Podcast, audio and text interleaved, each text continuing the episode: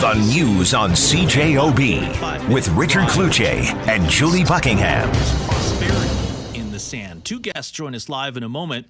Let's get the background of the proposal and Global's Marney Blunt. This is how it comes out of the ground. It's called silica sand.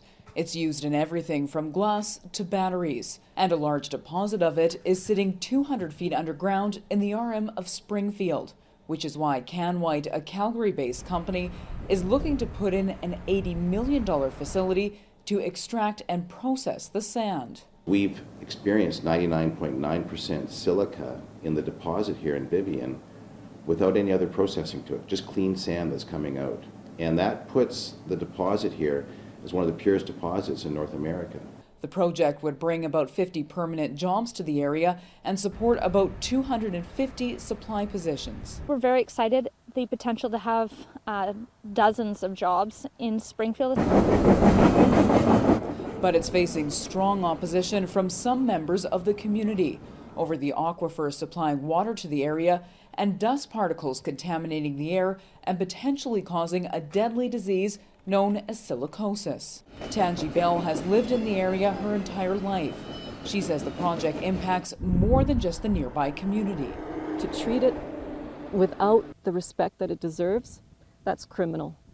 This water, um, all the hog producers are on it, cattle producers, agriculture, municipal water supplies are on it, uh, even individual people that are on, on their well, individual wells.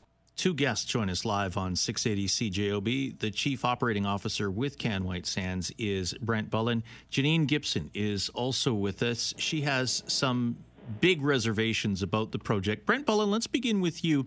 Address the concerns that uh, some of the critics here have about water and the amount of water that it's taking and the pollution that might result from this proposal.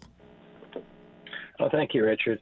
There's uh, a lot of in- misinformation that has been uh, brought about this project, and it's actually been overstated. Uh, we've only made an application for a facility to actually uh, process the sand and uh, screen it. In the uh, process of extracting the sand, once we bring it to surface in a slurry, we move it in a 15% slurry in a closed loop recycled water to the facility. And that's been incorrectly construed as the processing amount. Um, when we bring the water and the sand to surface, we're actually able to bring slurry to surface uh, while leaving the water back in the reservoir. So the uh, exposure to the reservoir for taking water is what we're goal. Our goal is what's called a net zero, and that's to leave the water in place and just deal with the sand. The sand itself has extremely high uh, purity and has very minimal mineralogy and does not contain the mineralogy that has uh, been compared incorrectly to other properties within Manitoba because we're in the higher lens called the Carman lens, and that's a very clean sand. And the uh, mineral issues are actually in the Black Islands. So um, we have studies being done and conducted by some of the largest and expert professional firms in Canada.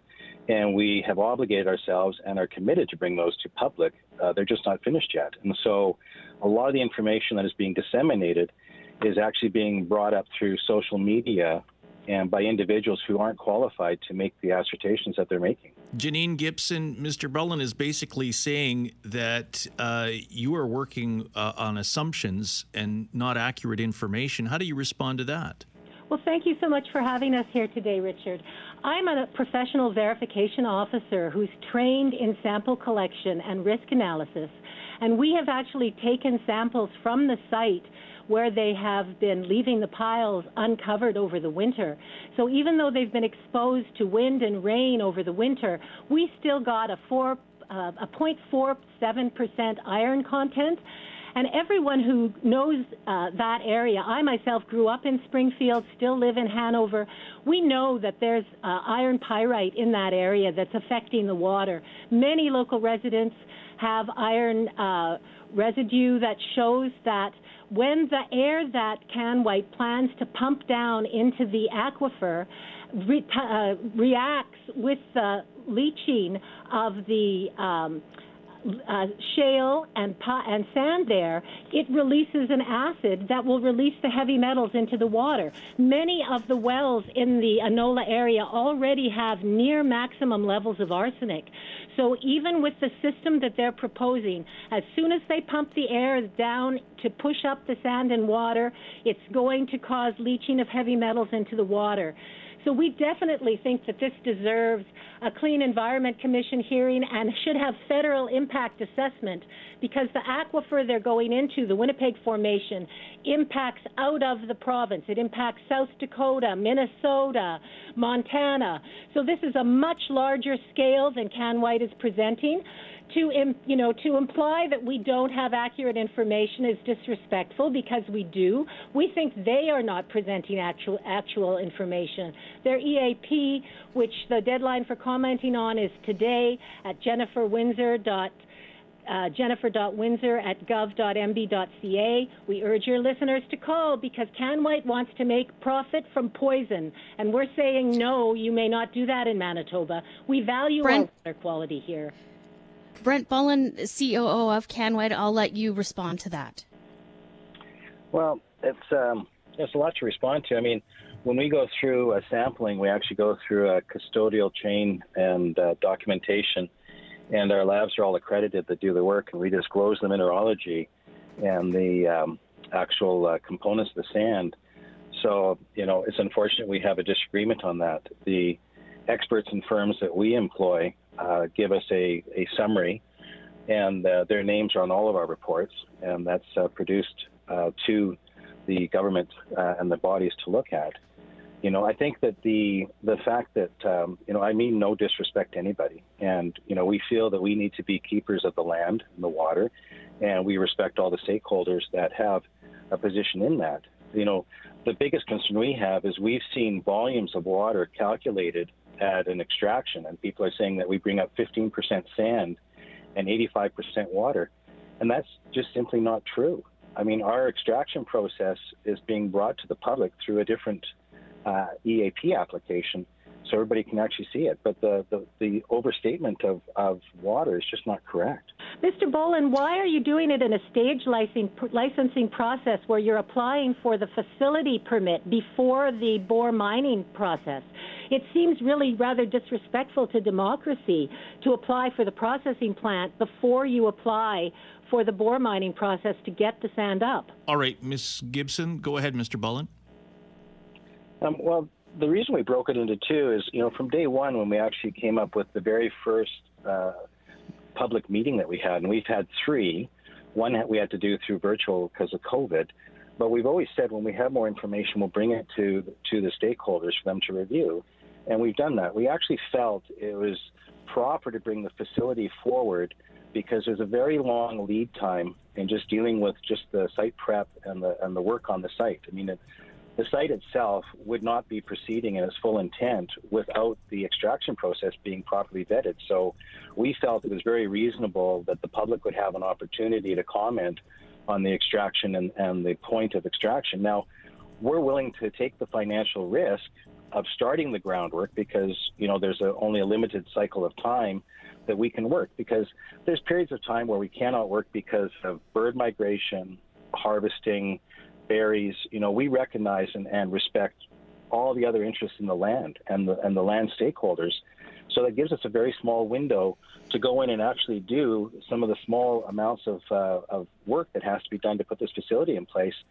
You know, it, it is a large investment, and we just felt it was a, a functionality to get that when we were ready to present it to the public to present it.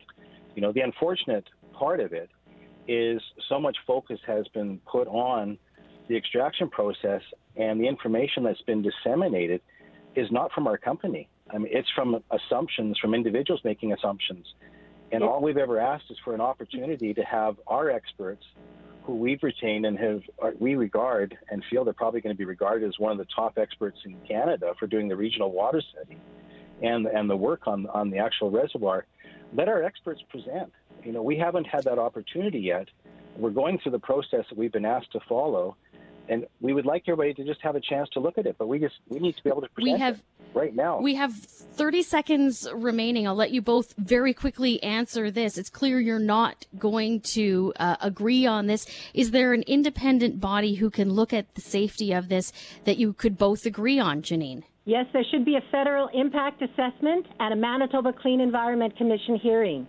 Each of their three presentations has had different information. So yes, they present. Yes, CanWhite's presenting information, but there's contradictions and changes, and we really feel the EAP has not been done well, and there should be a joint EAP for the facility and the mining process. Thank you. Well, Brent, uh, same question. Respectfully, I respectfully I disagree. I think that um, we have a high transparency on the paperwork that has been presented. We're being confused by public opinion and people who are writing opinions who aren't experts to do so. And all we've ever asked is for people to actually look at the facts and not the myths and all these assumptions because they're being improperly compared. And we're following the process. I mean, people elect a government, they elect a body, they elect people to do jobs. There's procedures. This we're not the first company to invest in Manitoba. We're following all the procedures. We do everything that we're asked of us, and we feel at the end of the day we can be a good neighbor, we can be a good custodian to the land, we can treat it with respect, and we can respect all the stakeholders. All we ask is for a little respect to actually look at what we have for data, scientific data, the actual facts, and please don't make a, a, a summary judgment on us by representations made by people who have no knowledge of our extraction process and are incorrectly calculating water consumption. Brent Bullen is Chief Operating Officer of CanWhite Sands. Janine Gibson is opposed to the CanWhite mining plan, both joining us live here on 680 CJOB.